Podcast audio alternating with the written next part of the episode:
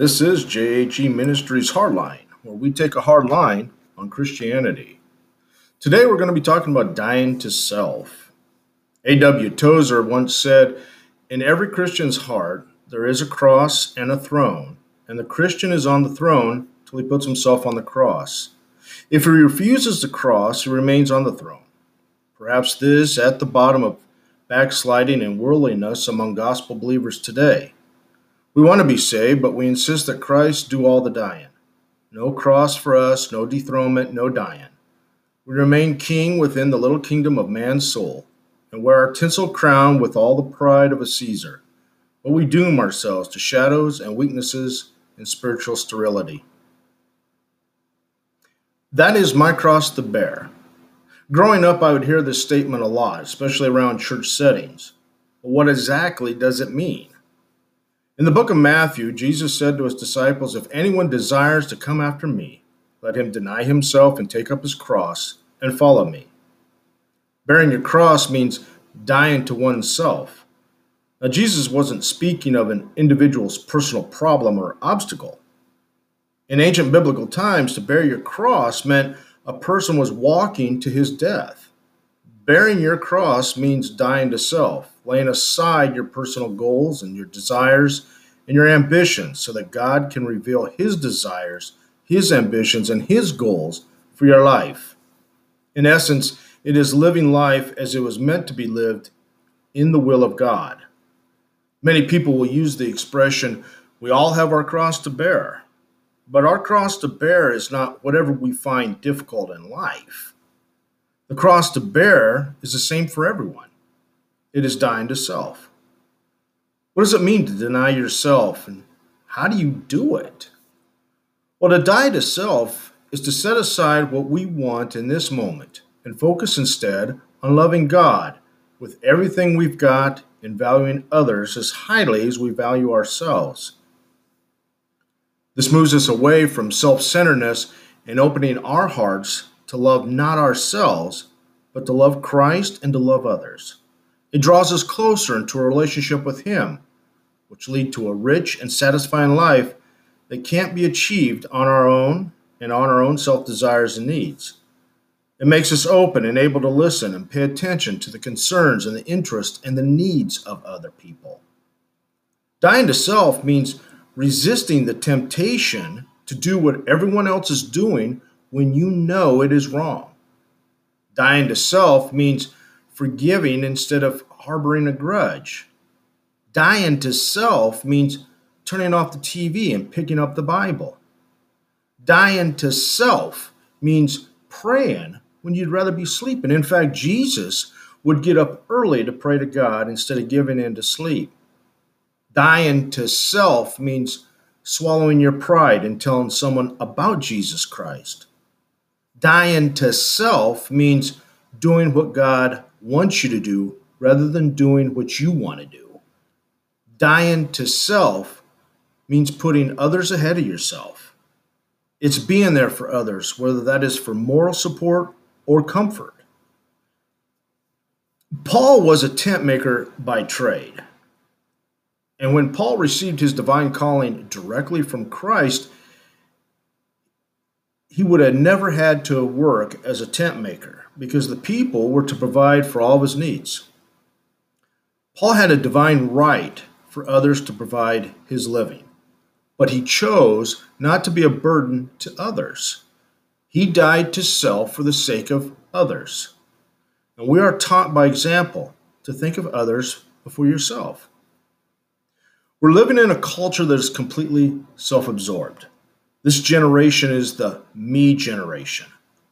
The me generation is a term referring to the baby boomers in the United States and the self involved qualities, such as being immature and spoiled, that some people associate with it. A generation that is focused so heavily on self fulfillment. Many will be selfish entering into marriages by asking things like, Well, what's in it for me? And what about my needs? And this leads down the road to one or both of them in the marriage saying, I'm no longer happy in this marriage and I need to find myself. It's opposite of the generation before during the Great Depression that learned values associated with self sacrifice. They learned hard work, saving money, cherish family and community ties. They were loyal to institutions, religious faiths, and other common bonds. The me generation has abandoned those values and in large numbers. The world has become very selfish, and selfishness is glorifying yourself. It's me first. We have a generation of new fads such as exercise and health, spirituality such as New Age and Scientology, self help programs, and it goes on and on. But we live in a materialistic and throwaway society. Jesus described the dying to self process as part of following him. Now, contrary to some beliefs, dying to self isn't bleak and it isn't terrible. As we die to self, we no longer try to get our own way or try to get people to look up to us. We stop trying to be the center of attention. We stop looking for the false gratification of others that never lasts. We stop constantly looking for that 15 minutes of fame or that rock star lifestyle. We stop with our attitude of self importance and thinking that we always know better than others. We let go of trying to make a good impression on others. We find freedom from a self focused life, which we mostly spend our lives trying to get, always wanting more and having more. We are kept in a constant unrest and hunger by craving after our own selfish desires. When we die to self, we're no longer obsessed with self. We start to rely on God more in everything, including the small things. When you die to self, you discover that you find life and a relationship that you've always wanted and longed for with God. There was a man by the name of Craig, and Craig was a man who gives an example of thinking of others before himself. Craig was a caretaker of his home church for 30 years. He took care of the grounds and did a lot of work inside the church. He was faithful and he never missed a Sunday. I remember a story of a lady who came looking for a church, and one Sunday she came to that church, and she said that when she walked in after never being there before, the first person she met was Craig. She said he welcomed her with a big smile and a hello that right away made her glad that she had come. She said she didn't know him, but she said after he knew my name, he knew my family. He made me feel welcomed right away because he did know my family. He knew who I was married to. And she said she felt like she truly belonged. Now, Craig passed away and went home to heaven after a, a long nine year battle with cancer. But it wasn't until after his death that it was discovered that he had had his own Bible ministry. Nobody knew about this about him. He would find people who didn't have Bibles, and out of his own pocket, he would buy Bibles and he shared the word with people and even presented them with their own Bibles to read. See, Craig knew about dying to self that many will never know.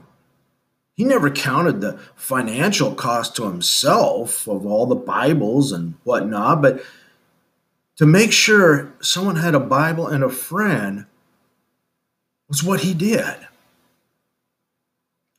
Now, sometimes people mistake dying to self for death of self, but self denial is not self rejection. God treasures your divinely created self and encourages the part of you that is unique. God works within you and reshapes you into the person that you're meant to be. You're no longer selfish with what you own. You're not concerned about how circumstances will affect only you, and you're not jealous or upset when others seem to get what you want. There is only one cure for selfishness, and it's this unselfishness. The Bible tells us don't be selfish, don't live to make a good impression on others. Be humble, thinking of others as better than yourself. Don't think only about your own affairs, but be interested in others too and what they are doing. Your attitude should be the same that Christ Jesus had.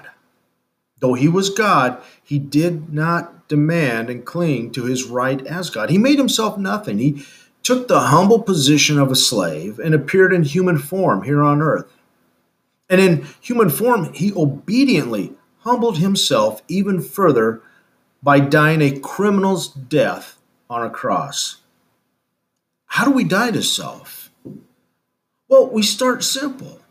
We start small, but keep it in mind that there are more significant challenges that lie ahead. Start by asking God how you can deny yourself a little bit every day. It's our self love versus our sinful nature. And it can be as simple as being there for someone.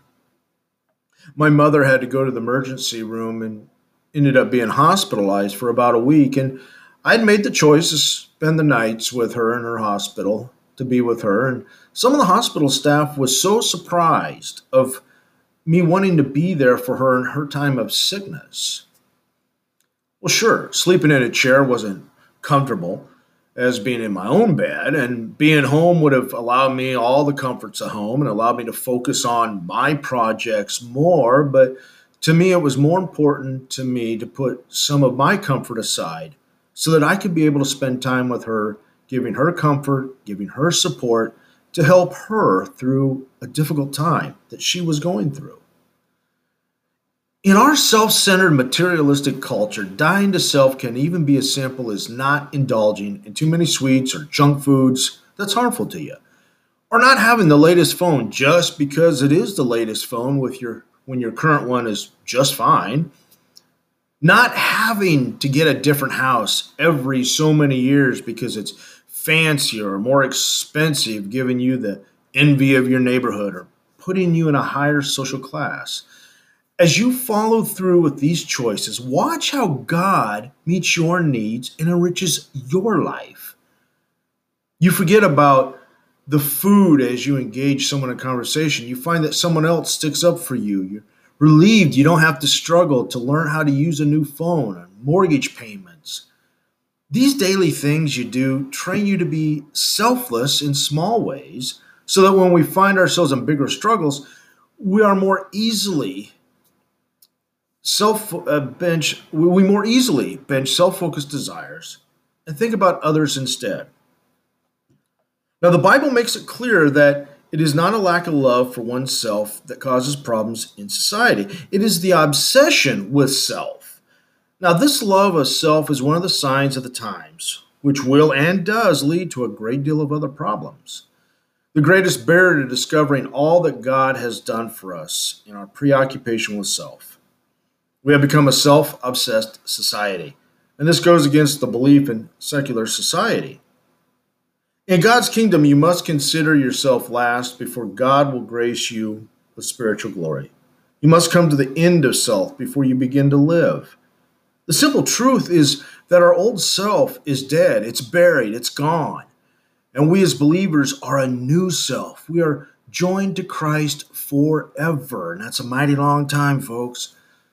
Of course, we are still learning, we're growing, experiencing the renewing of mind, and we still choose to entertain fleshly or worldly thoughts at times, but the sources of those thoughts are from Satan. Make no mistake about that. If you want to be a disciple, then you must love God more than anyone or anything else. You must deny yourself and you must take up the cross and follow Jesus. Then Jesus said to his disciples, If anyone wishes to come after me, he must deny himself and take up his cross and follow me. For whoever wishes to save his life will lose it, but whoever loses his life for my sake will find it. For what will it profit a man if he gains the whole world and forfeits his soul? Or what will a man give in exchange for his soul? That scripture comes to us from Matthew chapter 16, the words of Jesus. Jesus here is speaking of salvation. Jesus bared his cross all the way to Calvary to die. And he did that for you, and he did that for me. Christ died for our salvation. If we want to follow him, we have to follow him into death death of our current life and find a new one. This is exactly what happens to us at salvation. At salvation, we follow Jesus into death, burial, and resurrection. But if we reject the gospel message, then we remain dead in our sins and ultimately we lose everything. This is what Jesus means by forfeit his soul. This is clearly about salvation itself, not a need to continually die after salvation. The life which I now live in the flesh, I live by faith in the Son of God, who loved me and gave himself for me. When you die to yourself and take up the cross, you will experience joy in an overflowing life. My old self has been crucified with Christ. It is no longer I who live, but Christ who lives in me. So I live in this earthly body by trusting in the Son of God, who loved me and gave himself for me. Galatians chapter 2. When we choose to place our faith in Christ, it's because we have come to the realization that life in the world doesn't fulfill us. We recognize that we need life in Christ instead. At that moment, in order to be spiritually reborn, we must first die. In dying to self, we find genuine life by depending on God, who provides much more than we can imagine. The life that we find by dying to self and the fruit we bear is not only living a richer life with God, but also becoming more generous to others, reaching out to them with love and joy. Amen. Thanks for listening, and be sure to tune in next time. God bless and keep living Christian strong.